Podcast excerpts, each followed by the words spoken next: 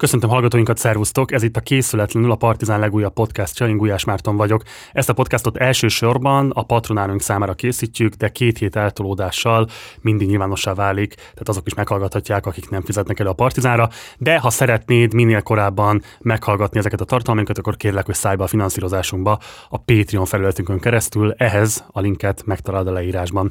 Készületlenül a podcastnak a címe, ugyanis olyan megyeket hívok, akikre készületlenül is nagyon sokat szoktam gondolni, gondolni, és készületlenül is képes vagyok velük akár órákig is beszélgetni, mert fontos, izgalmas, megvilágító erejű gondolataik, meglátásaik vannak a világról.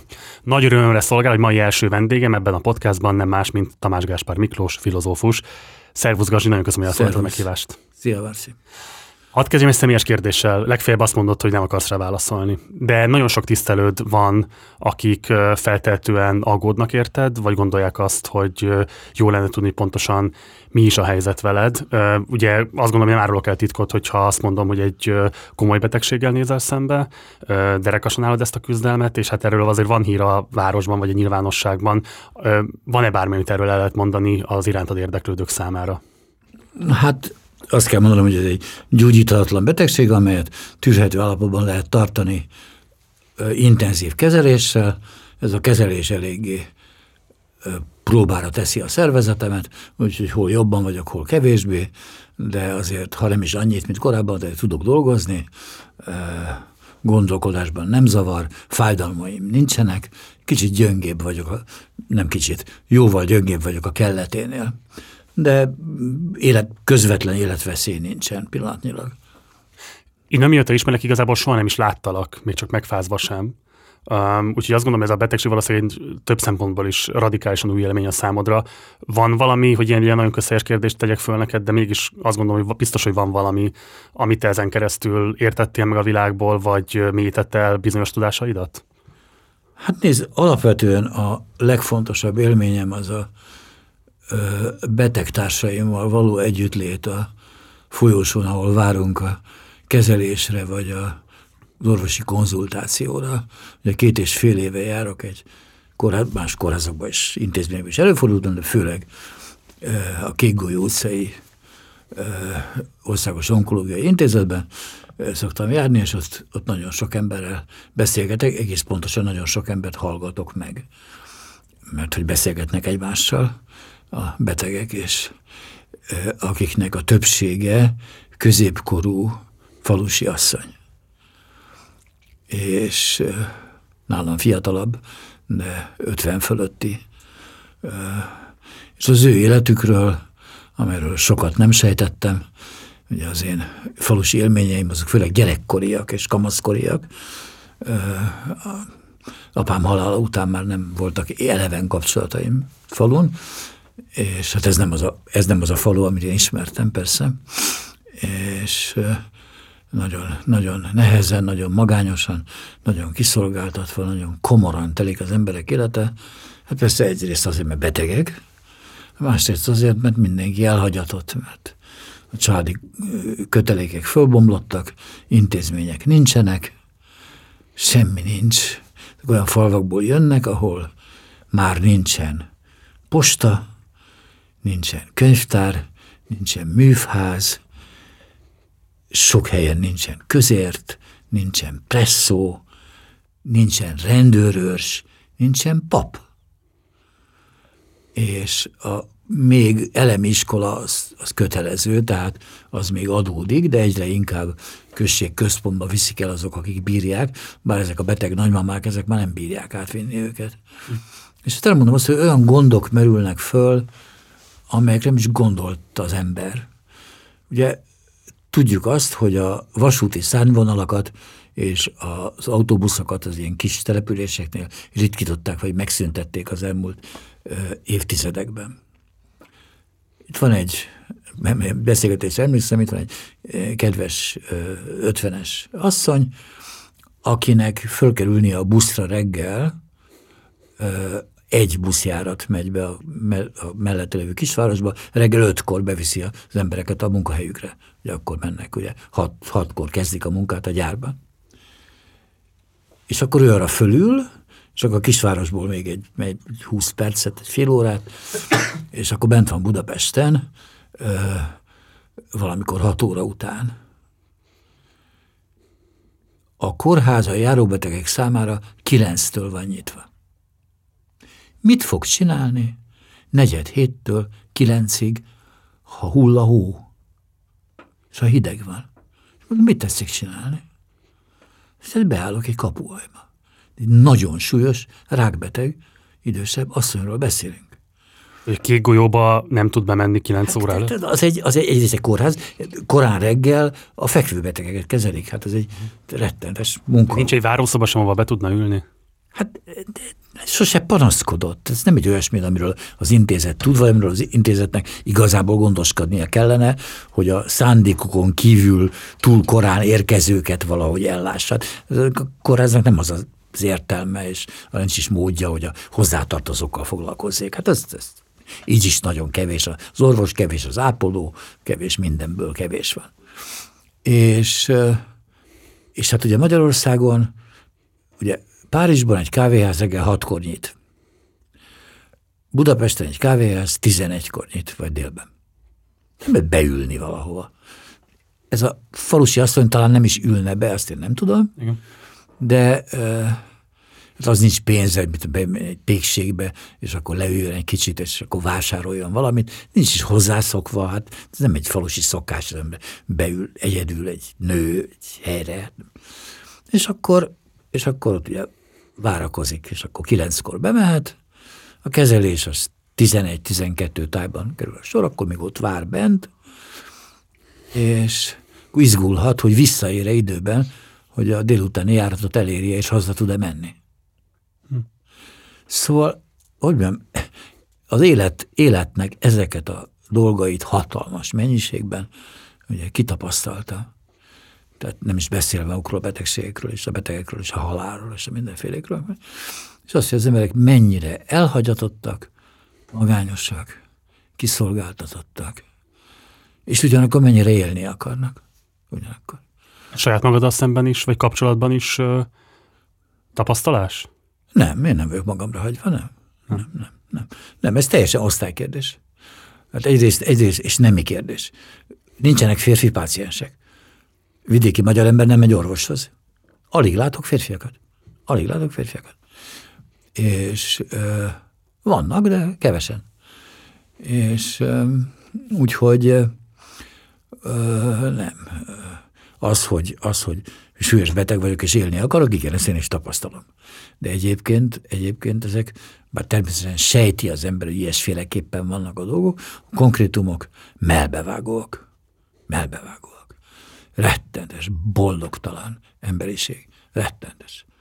Ugye, és nyilvánvaló, hogy egy szegény országban, mint Magyarország, ugye a körülményeknek a mostohasága is hozzáadódik, mert ugye halálos betegnek lenni az mindenképpen eléggé lesújtó és megpróbáltatás önmagában. Nagyon sok ember szörnyű halálfélelmeket él át, ez alkati kérdés, hogy ki hogyan reagál erre a fenyegetésre. És ráadásul a körülmények is mostohák, bár egyébként meg kell mondanom, hogy a személyzet a, tényleg mindent megtesz. Csak hát nagyon kevesen vannak. Régen nem adtál interjút, és egy jó ideje fölhagytál a közelti publicisztikák közlésével, ami szerintem egy fájó vesztesége a nyilvánosságnak. A 2018-as választások után beszéltél az akkori hírtévében Kálmán Olga műsorában arról, hogy igazából akik elégedetlenek a választási eredménnyel, mi is a feladatuk.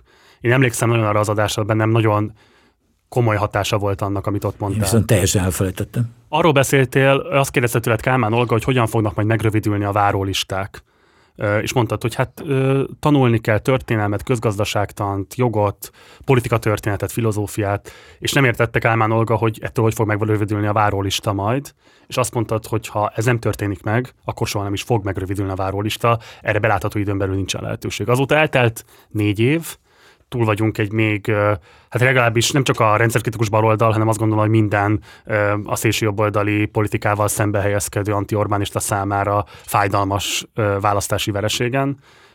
Kérdés persze, hogy ez az ellenzék mit tudott volna kezdeni a mostani komplex válság együttes kapcsán, de ezt most tegyük félre. Engem alapvetően az érdekel, hogy téged bármilyen szempontból megmozgat-e még egy ilyen választási veresség, vagy egy ilyen választási eredmény. Szerinted van-e bármilyen új fejlemény az ötödik Orbán kormány idején, amire érdemes figyelnünk?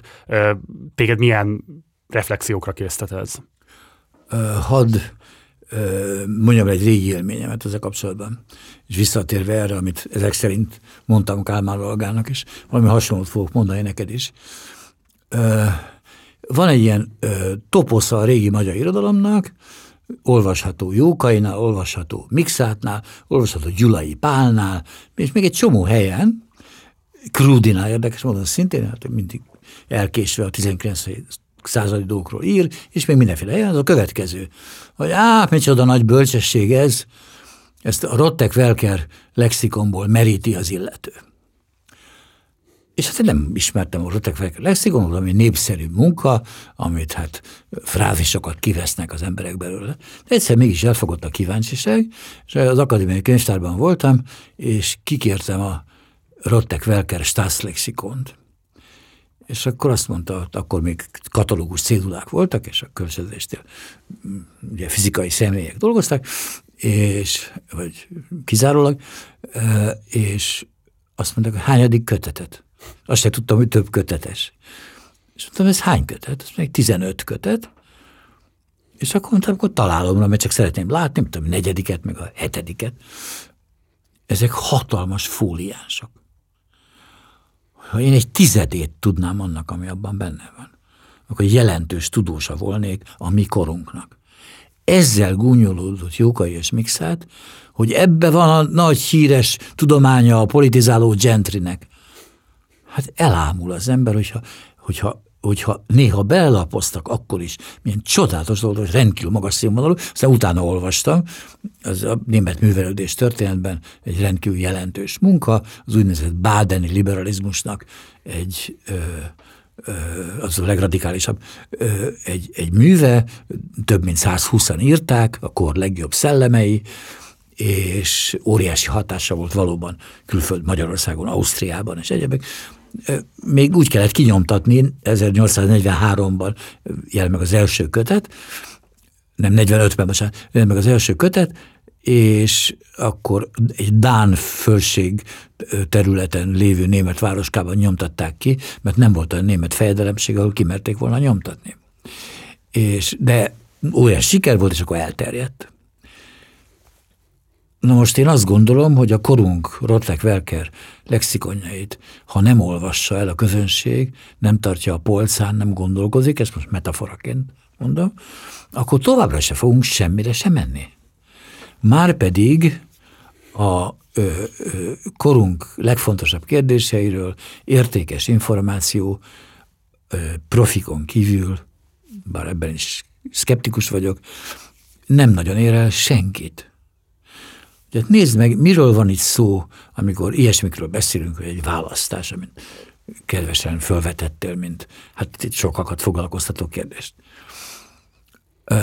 Ugye, ha belegondolsz abba, hogy soha nem tapasztalt a környezeti válság miatt előálló fenyegetésnek van kitéve az emberiség.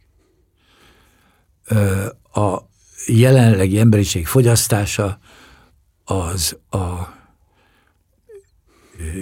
jelenlegi emberiség 1,7 százalékának a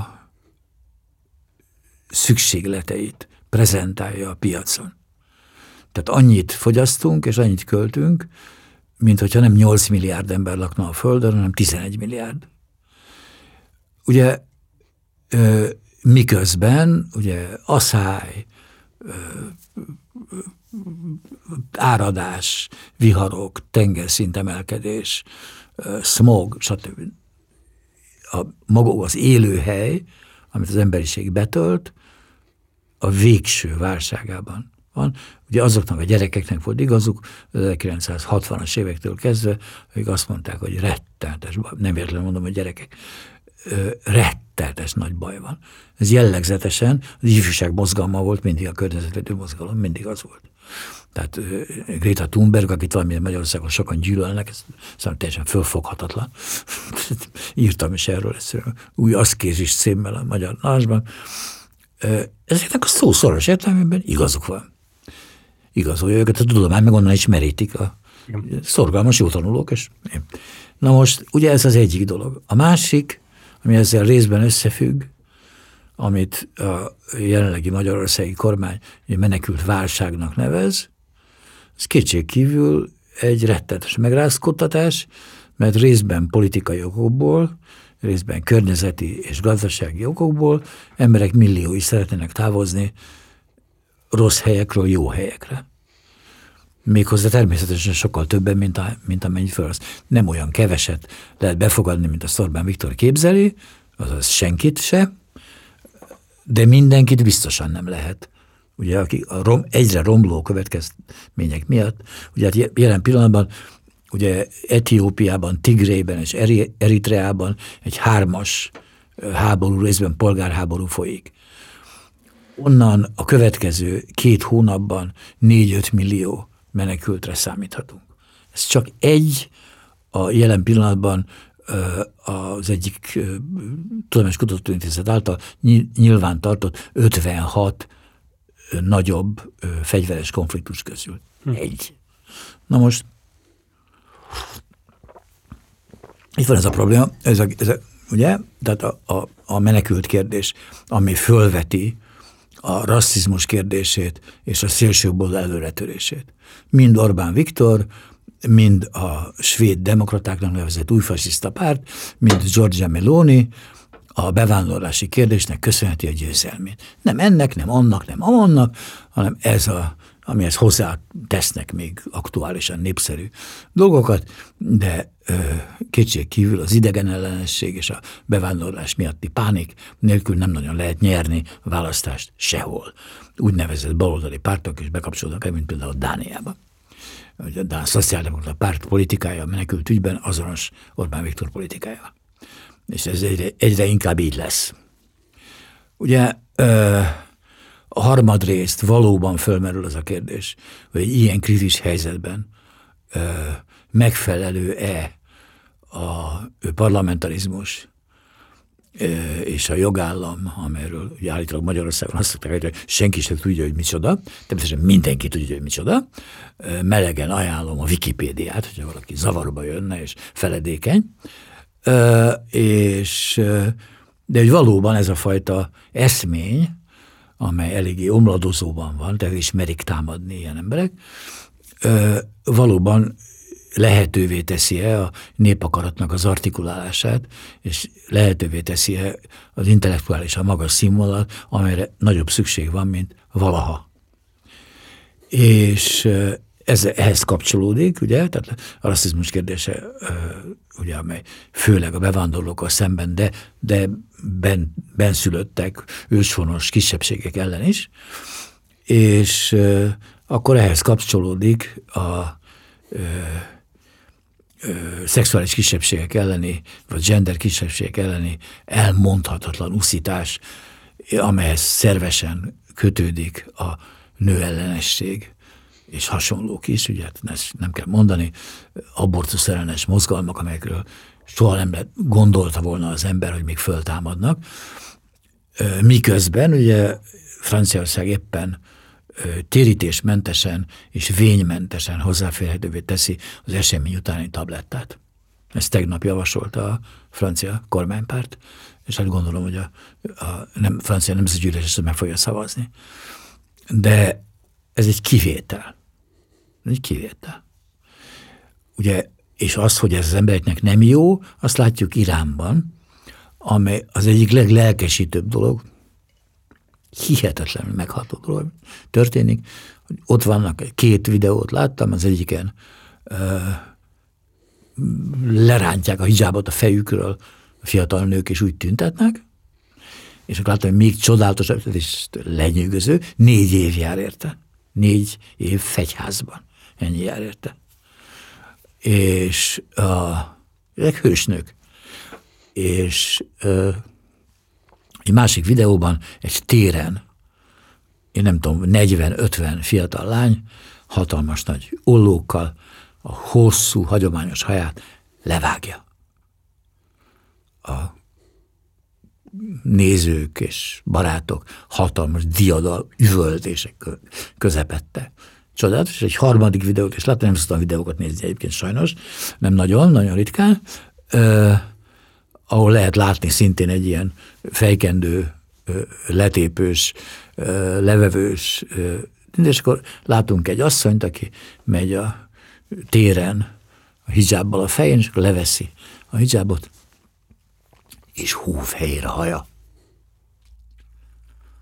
Ezek nagyon szép dolgok. Tehát, tehát, tehát egy ilyen világban, amiben élünk is, él a szabadságvágy, él az emancipáció vágya, él a racionalitás iránti erőteljes vágy, a sok baromsággal szemben, amit ö, ö, hirdetnek a különféle divatos, ö, erre a célra rendszeresített tökfel, tökfejek, és tehát nem hiszem, hogy az emberiség rosszabb lett, mint volt, mert időnként jelét adja annak, hogy nem. Jelét adja annak, hogy nem. Én még soha, a betegség egyik nagy előnye, én soha életemben ilyen sokat, kivéve a, a 88-89-es esztendőt, én ennyit nem beszéltem emberek, is, számomra ismeretlen emberekkel. És hát lehet látni, hogy mit szeretnének. Hát mit szeretnének? Szabadságot és boldogságot. Hát mi az ördögöt szeretünk? Ezt szeretné mindenki. És erre megfelelő politikai, gazdasági eszköze egyetlen társadalomnak sincsen.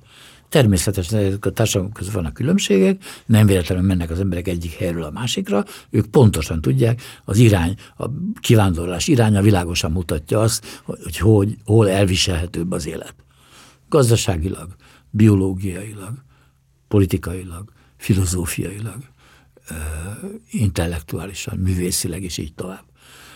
És itt, itt nem szabad ebben a dologban szentimentálisnak lenni, meg nem tudom mi, meg a fölróni annak, hogy honnan tettek szert gazdagságra a nyugati államok, hát pont onnan tettek szert, ahonnan a keleti államok is szert tesznek rá, hogy a munka kizsákmányolásából. Az, hogy a, a kultúrait megfelelő volt a kapitalizmus kifejlesztésére, az nem véletlen, nyilvánvaló, de e, idegen munkások vagy fehér munkások teremtették meg ezeket a dolgokat, ezzel szemben ugye az uralkodó osztály így vagy úgy vagy amúgy megszervezhette ezt a dolgot humánusabban, kevésbé humánusan, megértőbben, kevésbé. Ezek nagyon nagy különbség. Tehát éppen ezért én ugyan nem ismerek olyan jelenkori politikát, amit én szívből támogatnék, de nem vagyok olyan ostoba, mint a radikális barátaim egy része, ebben, másban nem ostobák, ebben igen, hogy az mindegy. Hogy az mindegy, hogy valaki egy tűrhetően ostobácska, de jóindulatú parlamenti rendszerben él, vagy egy diktatúrában, vagy egy fél diktatúrában. Nem mindegy. És nem. bocsáss meg, ez egy fontos kérdés, mert igazából ez, na, tehát három nagy topik van, amit szerettem volna áttárgyalni, Igen. ami szerintem fontos dilemma a kortás baloldal számára. És mindhármat igazából jellemzi ez az attitűd, amit te most az előbb kritizáltál. Szeretném, hogyha beszélnénk a pandémiáról, szeretném, hogyha beszélnénk a háború kérdéséről, és szeretném, hogyha beszélnénk a baloldal liberalizmus, illetve liberalizmus kritikájára és nyugat ellenességéről, hogyha lehet így fogalmazni. Melyikkel kezdjük szerinted? Kezdjük a végén. Jó, mert ugye ez átvezet arra, amit az előbb mondtál, hogy valóban létezik egy erőteljes kritikája, ugye részben az Orbánista oldalnak a nyugattal szemben, ott egy értető politikai opportunizmus vezérli őket, de kevésbé értető az, hogy az a típusú meglehetősen reflektálatlan nyugat ellenesség, ami egyébként baloldali körökben föl szokott merülni, hogy annak igazából szerinted mi a forrásvidéke, és még inkább mi a politikai racionalitása? A forrásvidéke, mi a csuda? A forrásvidéke az a nyugati ö, radikális humanizmus, a nyugat ellenességnek. Ugye az az antikolonializmus és antiimperializmus, amely épp úgy nyugatról ered, mint még egy csomó minden ugyebár ez az eredete a béke mozgalomban már annak idején benne volt, az 50-es, 1950-es években, és, és jellemző módon egyébként a jobb oldal nem volt Európa ellenes. Ki beszélt a legtöbbet Európáról a, a nyugati politikában? Hitler. Hitler. Mi európaiak a különféle alacsonyabb rendű népségekkel szemben. És éles különbséget tett ő is Nyugat és Európa között. Úgyhogy Európa az mi vagyunk, a görögöktől Heideggerig, és a nyugat, az meg Amerika, meg a kereskedés, meg a, tehát Anglia, akkor még Angliát szokták Amerikának nevezni, és megfordítva, tehát a kalmár lélek és az összes többi. Ez egy erőteljes hagyománya a német kultúrának, ugyanis Németország, ezt tudni kell, nem tekintette magát nyugati országnak, egészen Nyugat-Németország megalapításáig, ahol Nyugat-Németország és Kelet-Németország léte, az ö, megszabta, meg a hidegháború megszabta ezt a dolgot, és attól kezdve kezdték Nyugat-Németországot is nyugat, nyugatnak nevezni. Hát a német jobb volt, és nyugat ellenes volt, és a, a, a nem tekintették, tehát szólt Közép-Európa volt természetesen Németország, Svájc, Ausztria, stb. mi pedig Kelet-Európa. Minden el van kicsit tolva, de jellemző módon a nyugattal szembeni kisebb rendőrségi érzés miatt van eltolva. Miért nevezik Kelet-Európát Közép-Európának? Hát azért, mert az nem elég előkelő a Kelet-Európa. Ah, rémes. Na mindegy, tény az, hogy onnan ered, kétségkívül, tehát implicit egy csomó ö, áramlatban, amely nyugati eredetű, egyébként bár nincs különösebb jelentőség a nyugati eredetű, de az, és összefügg azzal, hogy a nemzetközi munkásosztály megszűnt hosszú-hosszú harcok és kudarcok után, megszűnt önálló politikai szubjektumnak lenni. Na most az a problémája volt a radikalizmusnak mindig is, ez 68-ban derült ki először nagyon keményen, hogy voltak éppen a szocializmus és a kommunizmus és az anarchizmus helyes eszméinek kik a kitüntetett képviselői, és kik a kitüntetett címzettei. És akkor jött Herbert Marcuse, és azt mondta, hogy az ifjúság, a nők és a színesek. Nem azt mondta, hogy a proletariátus. Az akkor világos volt, a proletariátust a begyöpösödött szociáldemokrata pártok Nyugat-Európában kommunistának nevezett, mindegy, olasz, francia, spanyol kommunista pártok, de mindegy, szociáldemokrata jellegű pártok voltak, azok képviselik az akkori ö, népjóléti politikájukkal a fehér munkásosztályt, amely számos szempontból autoritárius és kirekesztő politika volt, kétségkívül sok jót hozott a többségi lakosságnak, de kétség kívül semmi köze nem volt a forradalmi és radikális eszményekhez, amelyek ugye megalapították ezt a mozgalmat. Na most tehát ez, ez a dolognak a filiációja, a leszármazása, és ö, ö, Magyarországban is van egy speciális része. Azok az emberek, akik ma ö, mindenütt ágálnak, működnek, hát azok a Orbán rendszerben nőttek föl.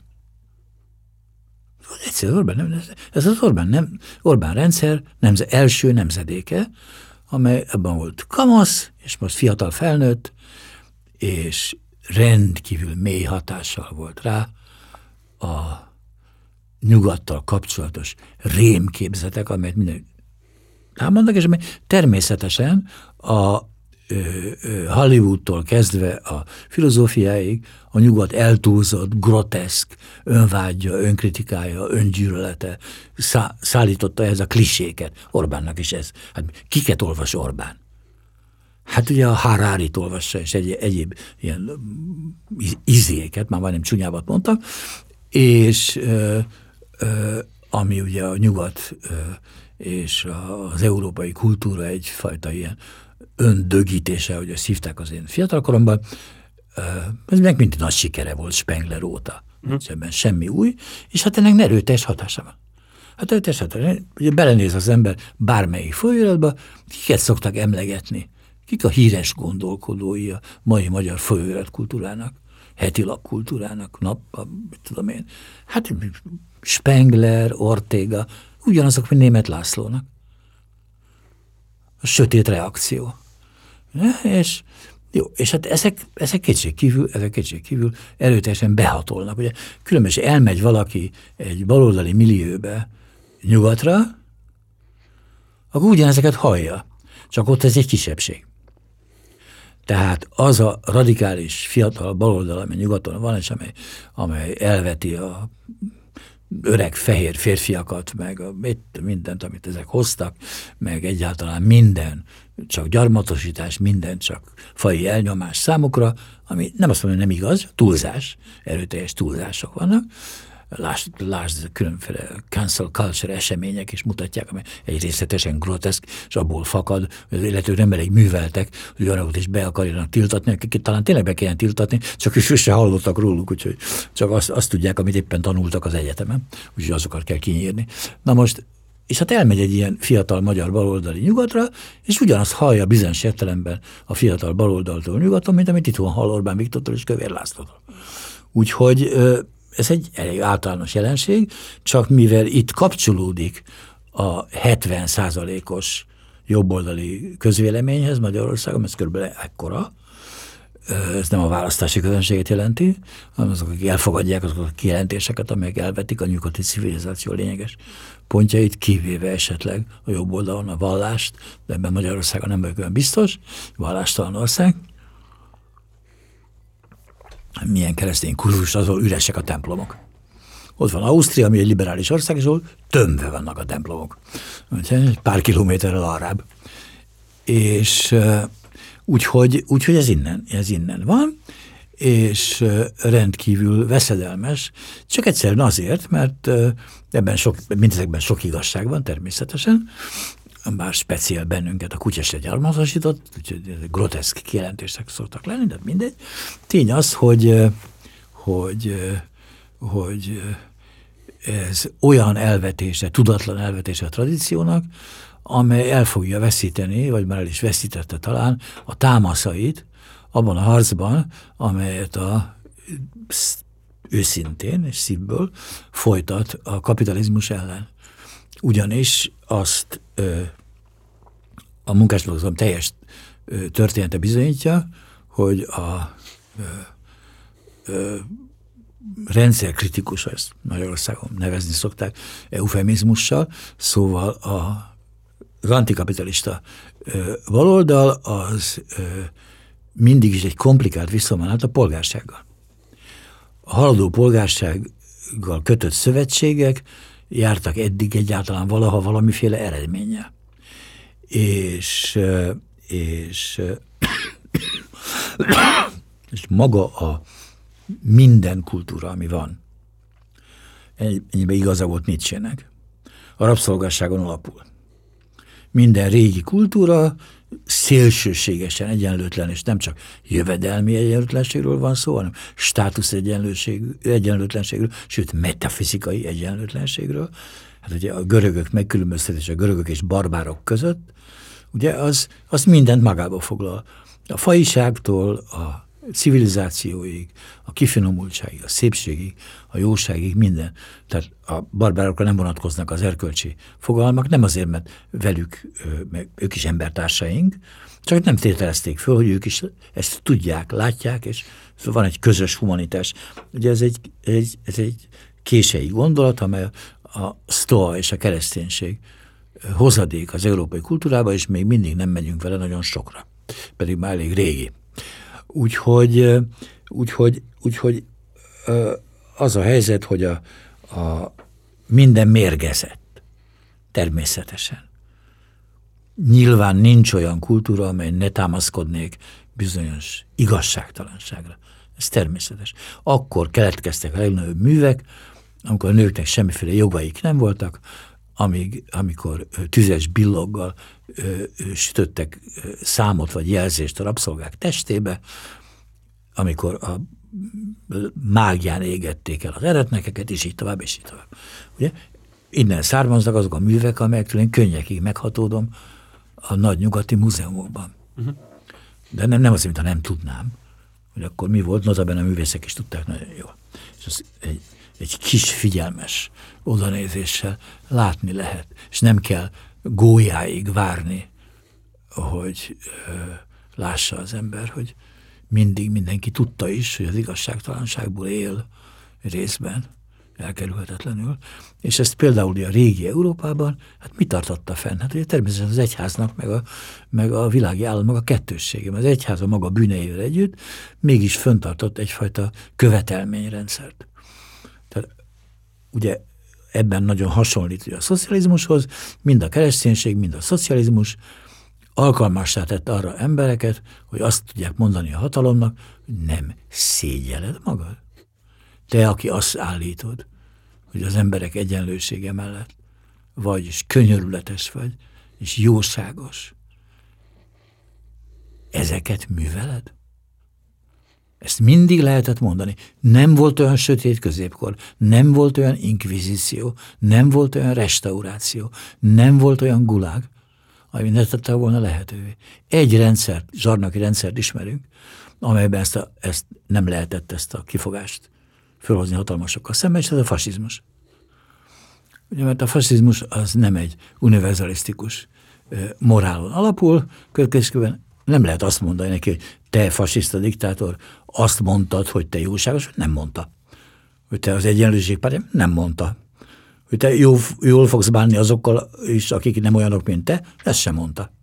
Nem, azt mondta, ki fogom őket írtani, meg fogom őket ölni, meg fogom őket alázni, és így tovább. Persze, úgyhogy a fasizmus ilyen értelemben radikálisabb, mint a kommunizmus. Radikálisabb. Sokkal inkább elválik a tradíciótól. Hát ez az érdekes, az egész történetben.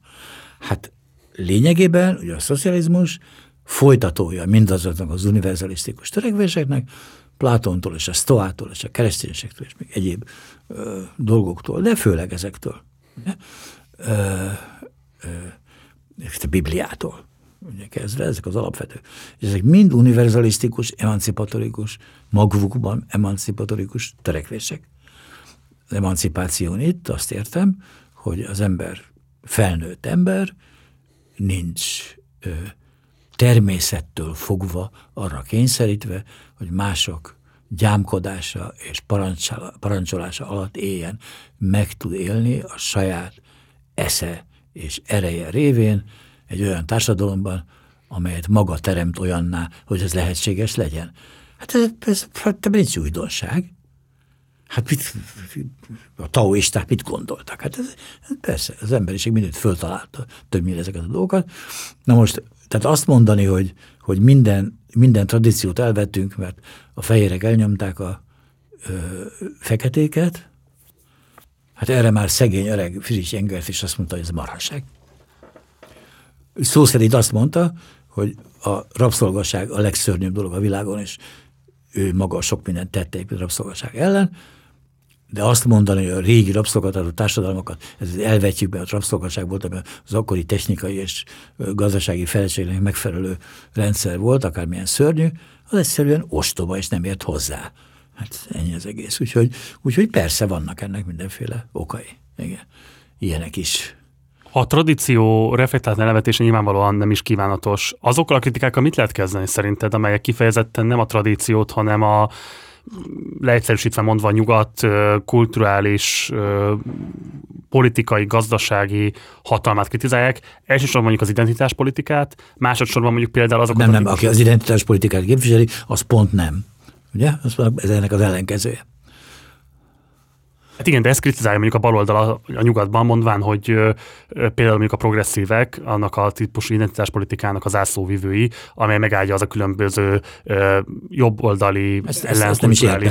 Az identitáspolitikák manapság arra irányulnak, hogy a, hogy a szegény ö, színeseket és gender kisebbségeket emancipálják és ebben hajlamosak bizonyos túlzásokra, és nem tudom micsoda. Úgyhogy... Igen, de nyilván ismered azokat a kritikákat, amik arról szólnak, mondjuk a transzmozgalom hogyan ássa alá a nők önrendelkezési lehetőségeit. Jó, hát őrültekről most ne beszéljünk. Őrültekről beszéljünk. Igen. Én a transzjogok kiszélesítése mellett vagyok, és a, a transzok és a, a más ö, többnyire meleg, leszbikus csoportoknak a, a vitáját én egyrészt kártékonynak, másrészt meg hát, hát helytelennek tartom egyszerűen. Nem. Igen de hát ez, ez a tehetetlenség egyik válság tünete, mondjuk ezt nyugodtan kell fogadni, mert mi válságban vagyunk, ez egy olyan, egy olyan ö, helyzetben, amelyben a baloldaliak csak egymást üthetik, mert senki mással igazi komoly politikai kontaktusban nem kerülnek. Uh-huh. Akkor itt jön be a másik kritika, ami arról szól, hogy mondjuk egy ilyen háborús helyzetben, mint ami Ukrajnában látszódik, megfogalmazódnak azok a vádak, hogy hát a NATO, mint nyugati szövetségi, katonai szövetségi rendszer milyen típusú felelősséggel bír abban, hogy ez a konfliktus idáig eszkalálódott. Nyilván ismered ezeket a típusú vádakat. Persze, van is bennük igazság. Van is bennük igazság, természetesen.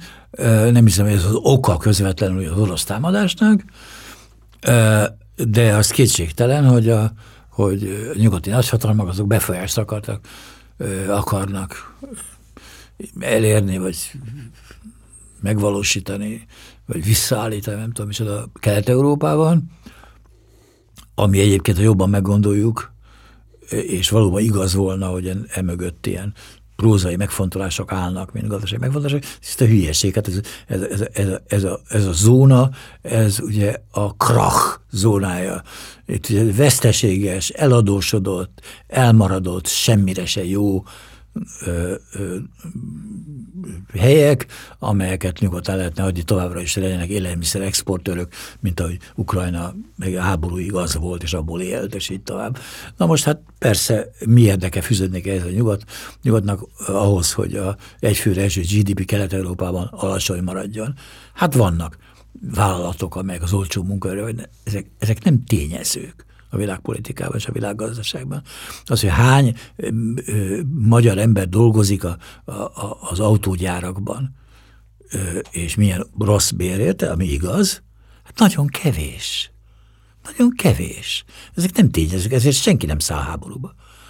Bár, bárhol tudnak ilyet szerezni, mit tudom én, Dél-Amerikában, vagy bárhol. Ez, az égvilágon semmi ilyenfajta jelentősége nincsen, úgyhogy a, ezek egész egyszerűen, sajnos azt kell mondanom neked, hogy, hogy ezek részben véletlenszerű, balesetszerű dolgok, másrészt pedig de mégiscsak szemben áll egy amúgy létező politikai expanzionizmus a nyugatnak, amely valamiért azt gondolta, hogy a 89-es fordulat az a nyugati liberális demokráciának ad igazat, erről kiderült, hogy ez nem így van, nagyon sok oldalúan nem így van, és hát azt gondolják, hogy becsapták őket, hát végül is itt mindenki egy egységes rendszerbe tömörült volna, és akkor ezt, ami sose volt igaz, és ezt próbálják visszaállítani, ami nem volt soha, nem is lesz soha, nincs is soha, az, hogy kelet és nyugat valamiképpen egyesüljön, egy, nem fog egyesülni.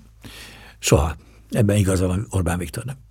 Amikor azt mondja, hogy ő Kipcsák, meg azt mondja, hogy a török nyelvű népek tanácsának tagja, ami nagyon érdekes egyébként, Magyarországon kívül az összes többi tag, mint muzulmán. Ugye, iszlamista, és hát ugye miközben éppen az iszlamistáktól védjük az országot. Hát szóval, na jó, tehát a magyar politikával nem érdemes ebben a mélységben sem foglalkozni, ezek semmiségek. És úgyhogy, úgyhogy, úgyhogy én nem azt mondom, hogy ez önzetlen a nyugat mai Ukrajnát fölfegyverző és Oroszország ellen szankciókat értő politikája, mert nem, nem önzetlen, mert egy hatalmi, egyébként csak képzelt status quo-t kíván föntartani, tehát hiába téves, attól még önző, és, és, és hát ráadásul hát ilyen marhasságokig terjed el, hogy hát azt mondják, hogy Ukrajnában a demokráciában a szabadságot védjük a zsarnossággal szemben. De valaki szemügyre veszi Ukrajnát, vajon melyik országéhoz hasonlít leginkább a politikai rendszere? Hát természetesen Oroszországéhoz hasonlít a legjobban. Ugye az, hogy a, az ukrán állam betiltotta az ellenzéki pártokat, úgy, csak úgy, ez semmiféle visszhangot nem váltott ki, ezek valóban fölháborító, meg ostoba dolgok, de az igazság az, ugye én azért eléggé otthon vagyok nyugati, családom egy része nyugati, volt egy angol feleségem, ez nem titok, vannak angol gyerekeim, és hát mindannyian arról számolnak be, hogy az ukrán-orosz háború előtt, 89-től az, ukrán háborúig soha nem kerül szóba. Csak legfőjebb, hogy megkérdezik, hogy a lányomtól, hogy van az édesapád ott most jó, rendben vannak a dolgok? Szokták kérdezni. Senki nem tud róla, hogy mi van. Hát, mint, ahogy, mint ahogy Magyarországon se tudja senki, hogy mi a helyzet Dél-Amerikában. Persze. A mostani ö, angol, brit miniszterelnök Liz Truss korábban külügyminiszter volt, és külügyminiszteri, brit külügyminiszteri minőségében mondta azt, hogy meg fogjuk védeni azokat a hősies fekete-tengeri országokat, azaz Lettországot, Litvániát és Észtországot, amelyeket a Fekete-tengeren Oroszország és Törökország fenyeget. Ez volt a brit külügyminiszter. Na hát szóval en, kb. ennyit érdekli őket, mindegy. Szóval ez, ez, ezek álmodozások, azt, azt gondolják itt az emberek, hogy tényezők lettünk azáltal, hogy durradnak a fegyverek. Máshogy is durradnak, és még szeretnek tényezők. Egy két kérdésre ezelőtti állításodhoz még visszacsatolnék egy pillanatra, mert hogy szerintem vannak olyan antikapitalista baloldaliak, akik úgy fordítják le, amit mondtál, hogy hát választani kell az orosz impérium vagy az euróatlanti impérium közül, akkor azért az euróatlanti impérium még mindig kívánatosabb, mint az orosz. És nekem pont az lenne a kérdés, hogy mit válaszolsz azokra a kritikákra, amik azt mondják, hogy pont ez a típusú kényszer is robbantotta ki azt a háborús konfliktust, amit Ukrajnában tapasztalunk, és ez az, ami beszűkíti a mozgásterét a magyarországi baloldalnak is, tehát hogy folyamatosan ilyen típusú nagyhatalmi nyomások közepette kell gondolkodni, és nem merül fel annak a kérdés, tehát hogy... A magyarországi baloldalra nagyhatalmi nyomás nehezedik. Ha, ha, ha. Szóval, igen. Én azt gondolom, hogy ezek szamárságok. Uh-huh. Egyáltalán semmiféle választás nem kötelező. Miért kéne választani két rettenetes, ellenszenves ö, ö, politikai berendezkedés között, mint az ukrán meg az orosz, azon túl, hogy természetesen elismerjük, hogy a támadó az Oroszország volt, Ukrajna meg kisebb, és hát ezt a kisebbséget, ezt ellensúlyozni lehet fegyverszállítások alatt, hogyha biztos vannak ennél jobb megoldások is, de önmagában nem ördögtől való, hogy a gyengébb felet fölfegyverzik, hogy tudjon védekezni.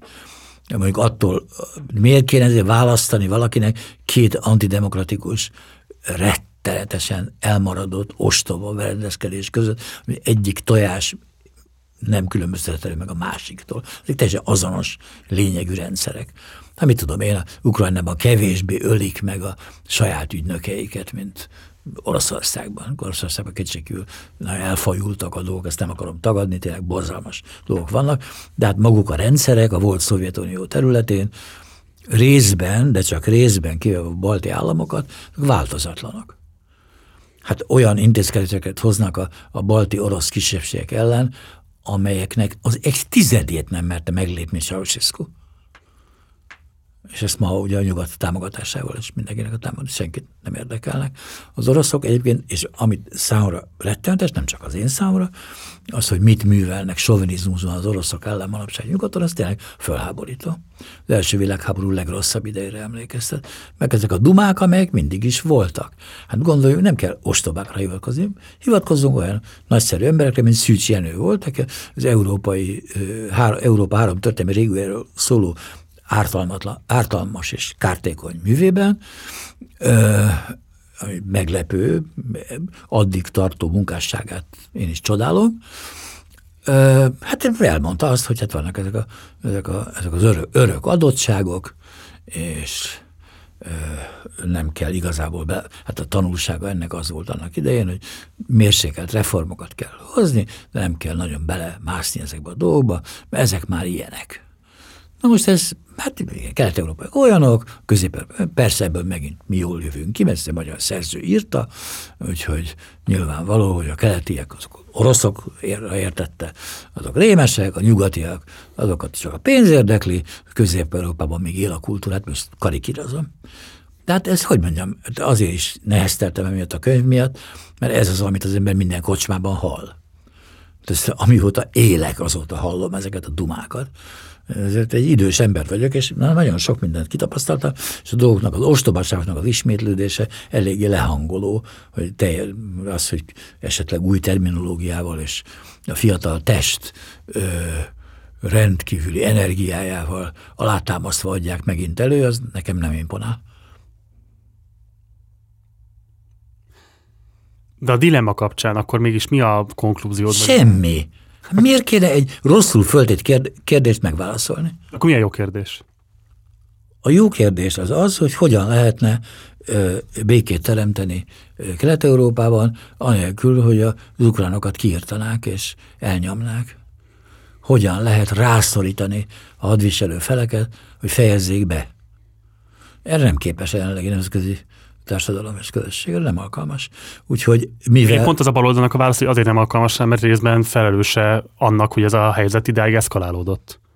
És jelenleg is ugye ahelyett, hogy a Mondom, tényleg, de én békekötésben, nem akarok. békekötésben érdekelt, eszkalálja a konfliktust. Én most csak interpretálom azt, hogy mi a vád, és csak kíváncsi vagyok rá, hogy te Hogy mit micsoda, hogy a, az eszkalálja a konfliktust, hogy békére törekszenek?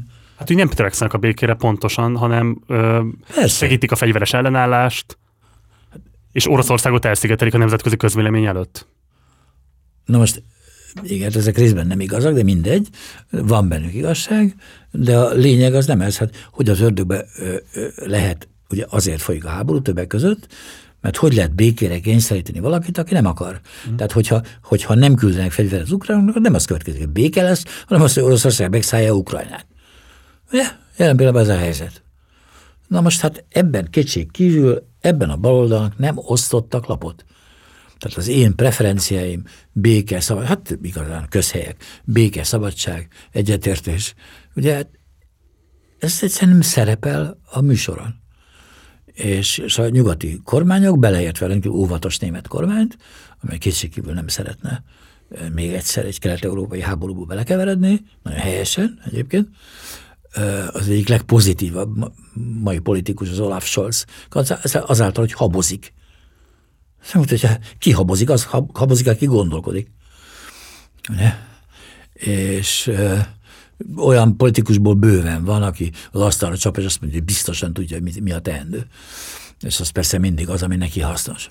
Úgyhogy, úgyhogy én nem, én nem hiszem, hogy itt bármiféle válasz lehetséges vagy szükséges volna. A pandémia kapcsán hogyan értékeled az elmúlt két évet? Kérdezem ezt azért is, mert mondjuk, hogyha a magyarországi választásokat megnézzük, akkor feltétlenül szerepe volt abban a mi hazánk relatív sikerének, sikerében annak, hogy, Persze. hogy élesen kikelt, és nem is igazából a kötelező vakcinák ellen, hanem behozta azokat a szempontokat, amiket egyébként Nyugat-Európában lehet, láthatóan behozott a liberális nyilvánosság, a baloldali És nyilvánosság is, például mondjuk a vakcinák előállításával kapcsolatos visszaélések és hatalmi viszonyok kapcsán. Ugye most volt pont a politikon egy nagyhatású cikk, amiben azt mutatták ki, hogy a Bill Gates által Igen. finanszírozott különböző ilyen outletek hogyan és Olvastam. milyen módon befolyásolták a kormányzati politikákat és az EU-s politikát is. Ajánlom mindenkinek, hogy olvassa, hogyha esetleg mi nem tette volna meg. De ugye ezt Magyarországon igazából ténylegesen csak a szélső jobb tudta érdemben tematizálni és választási, relatív választási sikeré konvertálni. Szerinted itt Ez nem, ez, ne, ez, ez ne arra, ugye ez nem, ez nem helytálló. akkor mi az, ami a hely? magának a, magának a, a, a, a koronavírus fertőzésnek a leküzdésére ö, ö, irányuló törekvések, és ezeknek a kiforgatása a nagy gyógyszergyárak által, ez egy, ez egy megszámlálhatatlanul kicsi minoritás számára létező. Nem, ezek rendesen, egyszerűen oltásellenes, koronaszkeptikus emberek, akik ebben találták meg világszerte a humanizmussal és a fölvilágosodással szembeni legújabb háborúnak a, a, a jelszavát, amiért mindig nyáron enyhül, mert nyáron enyhül a fertőzés, itt az ősz, akkor most kezdődnek a kvérdenkerek és ö, egyéb ö, ö, oltás ellenes szélsőségesek tüntetései, és így tovább. Valóban ez rendkívül, rendkívül erőteljes, és hát ezt különféleképpen reagálnak erre különféle államok, miután ugye ilyen rendes német jellegű bürokratikus államokban, mint Svájc, Ausztria és Németország, az állam nagyon szigorúan és határozottan jár el, emiatt sokat veszít a népszerűségéből.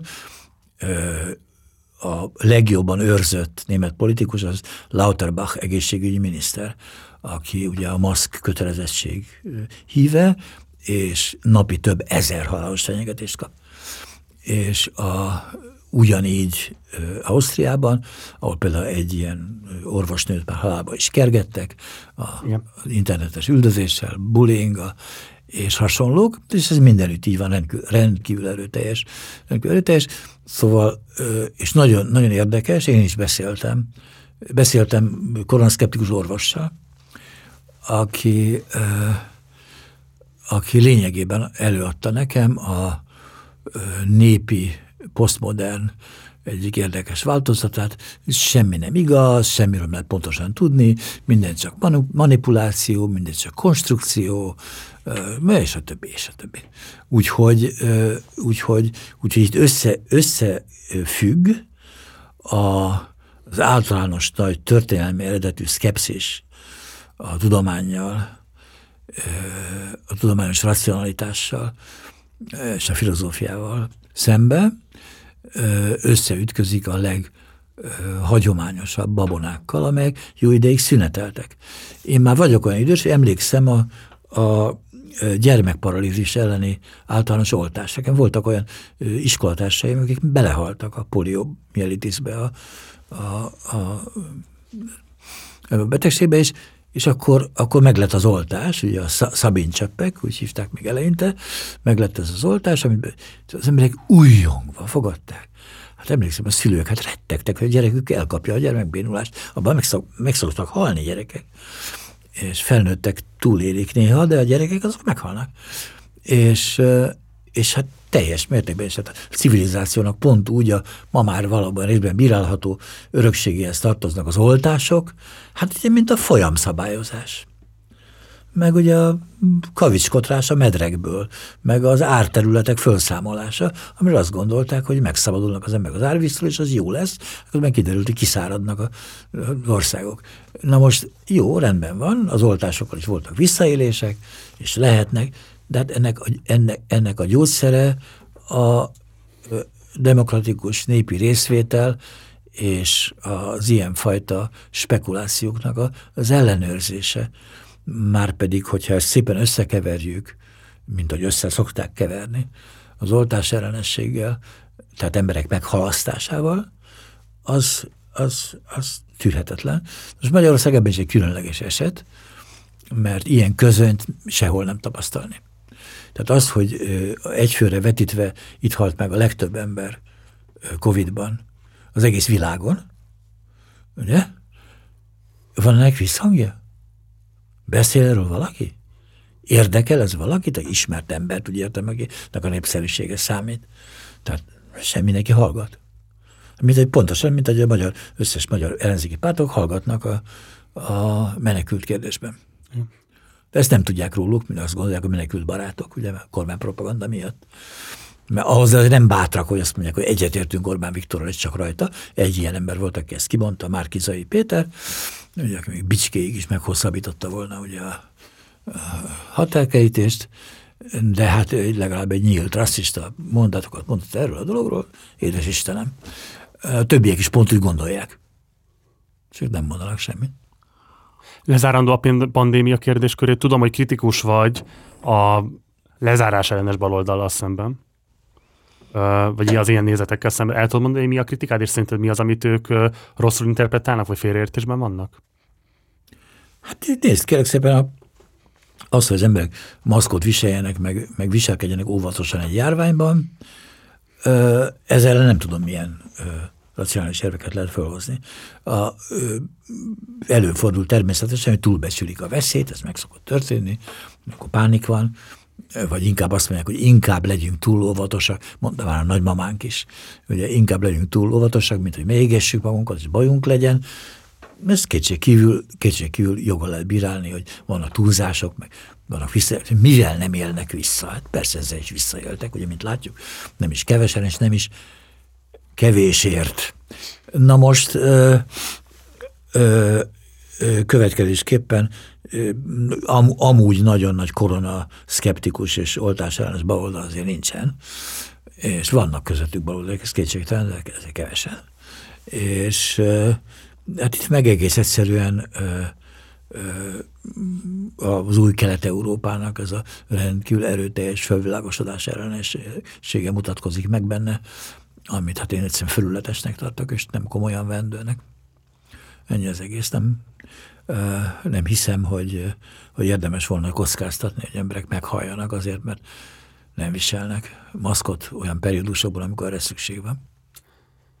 A polikrízis időszakát éljük, ugye egyszer van energiaválság, infláció, háború, és hosszá lehetne még sorolni, hogy hány típusú válság sújtja egyszerre a magyar társadalmat. Hát meg az egész világot. Meg az egész világot, kiemelte Magyarországot. A te megítélésed szerint van ebben a politikai érvényesülésnek lehetőség egy antikapitalista baloldal számára? Hát az egyelőre a jelek szerint nincsen. Most nem Magyarországról beszélek, ahol ez a baloldal kezdettől fog, mármint hogy 89-től fogva rendkívül gyönge,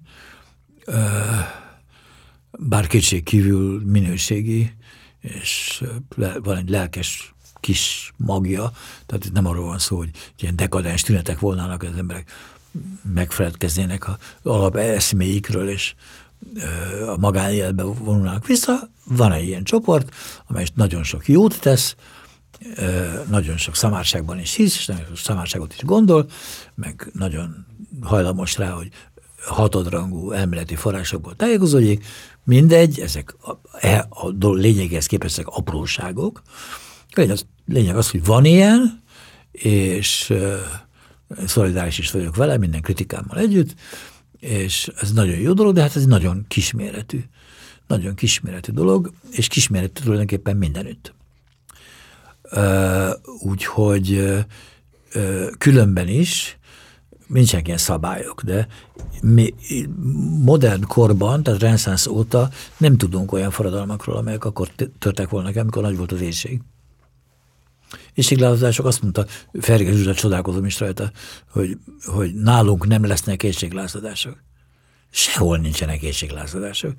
Hát aki éhezik, az nem lázadni akar, hanem enni, és ezek az emberek inkább, inkább megalkusznak. Csak hogy kitör esetleg a pánik, ami előfordul. De, de gondoljuk be, mikor volt Magyarországon, vagy legalábbis a környéken, mikor volt utána parasztfelkelés? Ugye? Akkor még volt parasság. Tessék? Akkor még volt parasság. Nem. Utána, ezután még száz évig volt parasság. 1830-as években miért? A kolera elleni lezárások, a karantén miatt.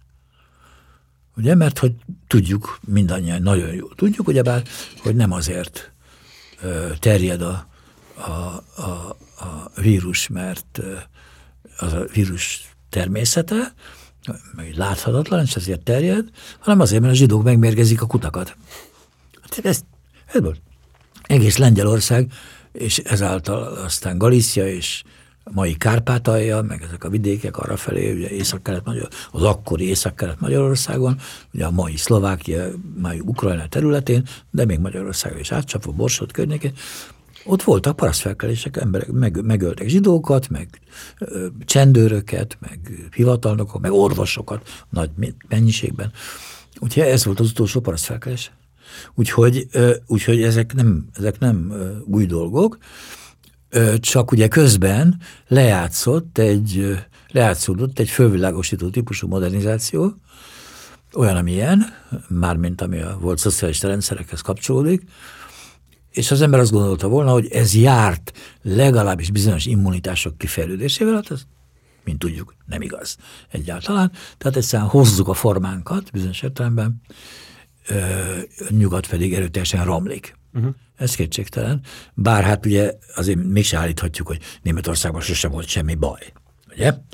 Ö, és ott most valóban egy erőteljes kisebbség, de nagyobb, mint itt, ö, valóban, valóban programjának tekinti a, az oltás ellenességet. Hát ugye, mint Ausztriában, ugye az ország harmadik pártja, ugye a Szabadságpárt, ö, amely hát nem olyan párt, mint a mi hazánk, hanem annyi, a, alig van kevesebb szavazója, mint a Fidesznek, és ennek a fő programja az oltás ellenesség. Hát 20 valahány százalék.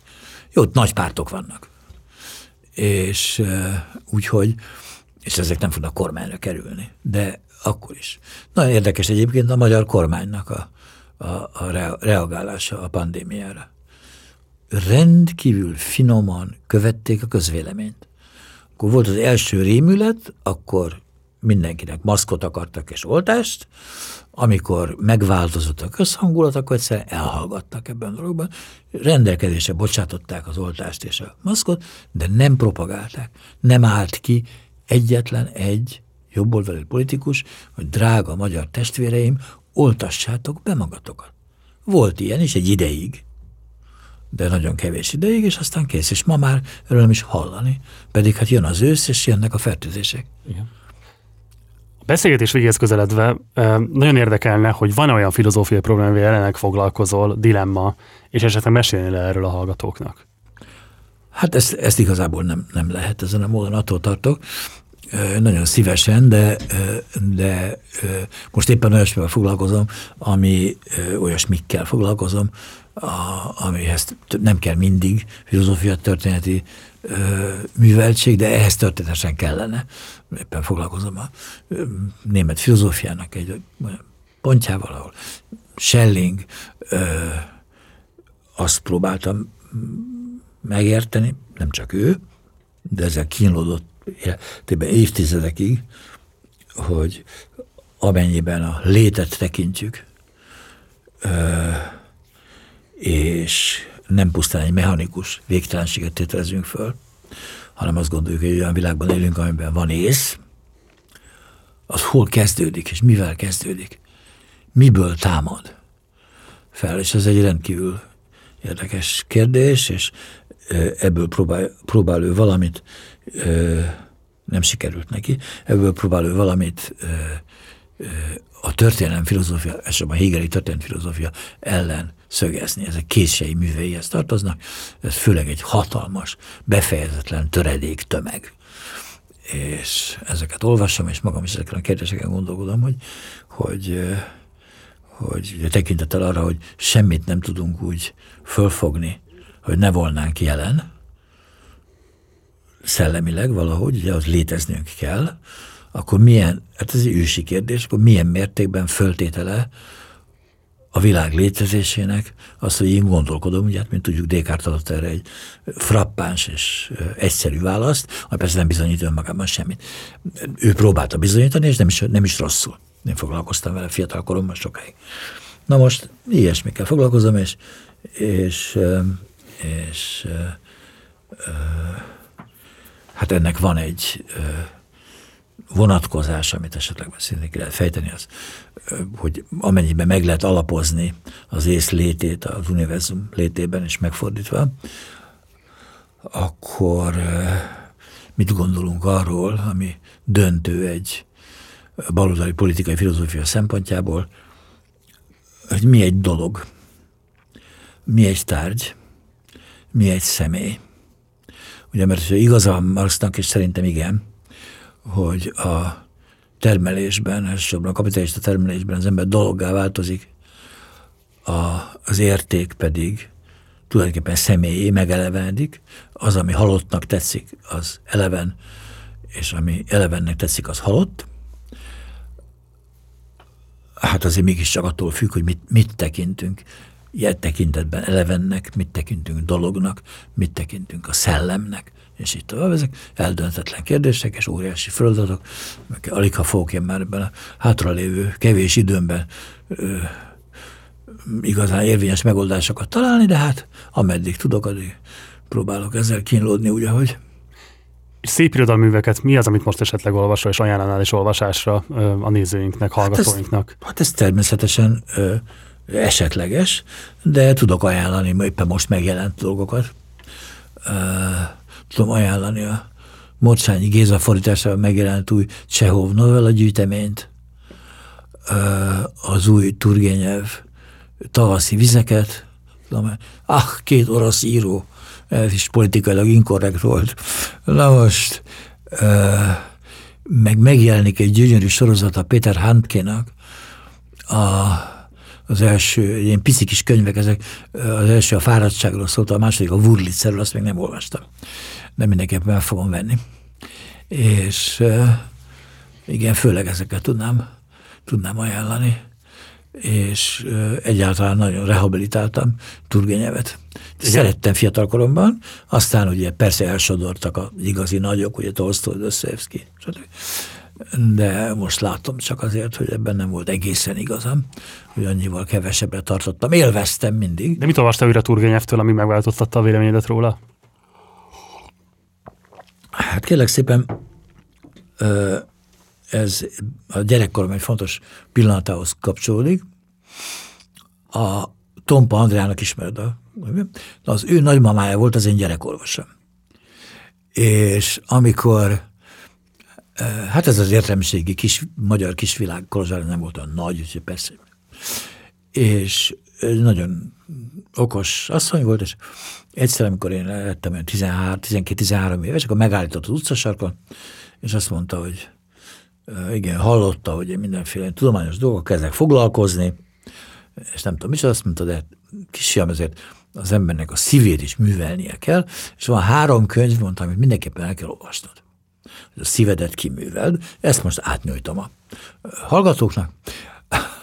Az egyik volt ugye a Dickens-től a Kis Dorrit, a másik az Gottfried Keller regénye a Zöld Henrik, és a harmadik Turgenyev-től egy vadász följegyzései.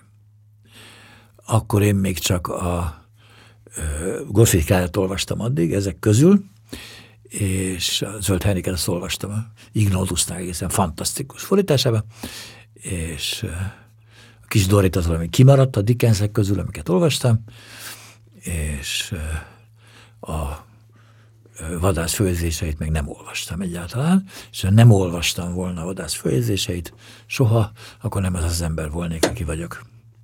Hm. Názas Péter most lesz 80 éves. Igen, tudom. Az ő prózája bír jelentősége a te életedben? Igen, hogy nem, persze. Hát ebben az egész generációm, persze. Semmi kivételes nincs ebben. Én magam is a párhuzamos életrajzokat, meg a emlékiratok könyvét, meg egy csomó kisebb dolgot is borzasztóan szeretek, meg eszének egy részét is. Igen? Hogyne. Igen, nem mindent, de igen. Úgyhogy egy nagyon szerencsések vagyunk, hogy ilyen írók és egyéb kaszakapa kerülők vannak az országban. Hm. És akkor abszolút záró kérdés, az a podcastnak a címe, hogy készületlenül. Szerinted van jó típusú készületlenség az ember életében? Hogyne. A szerelmi készületlenség. Az jó. Tamás Gáspár Miklós, nagyon szépen köszönöm, hogy elfogadtad a meghívásomat, és hogy ennek a podcastnak az első adásában a vendégem voltál.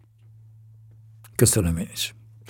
Nektek pedig köszönjük szépen a figyelmet. Mostantól minden hónapban fog jelentkezni ez a podcast. Hogyha szeretnétek a megjelenés pillanatában hallgatni az éppen aktuális vendégem gondolatait, akkor fizessetek elő a Partizánra a Patreon felületünkön keresztül. Máskülönben egyébként meg a megjelenéstől számított kettő héten belül van lehetőségetek ingyen és térítésmentesen hozzáférni ezekhez a tartalmakhoz. Szerkesztő kollégáim nevében köszönöm szépen a megtisztelő figyelmeteket. Én Gulyás Márton voltam. Hamarosan találkozunk. Ciao.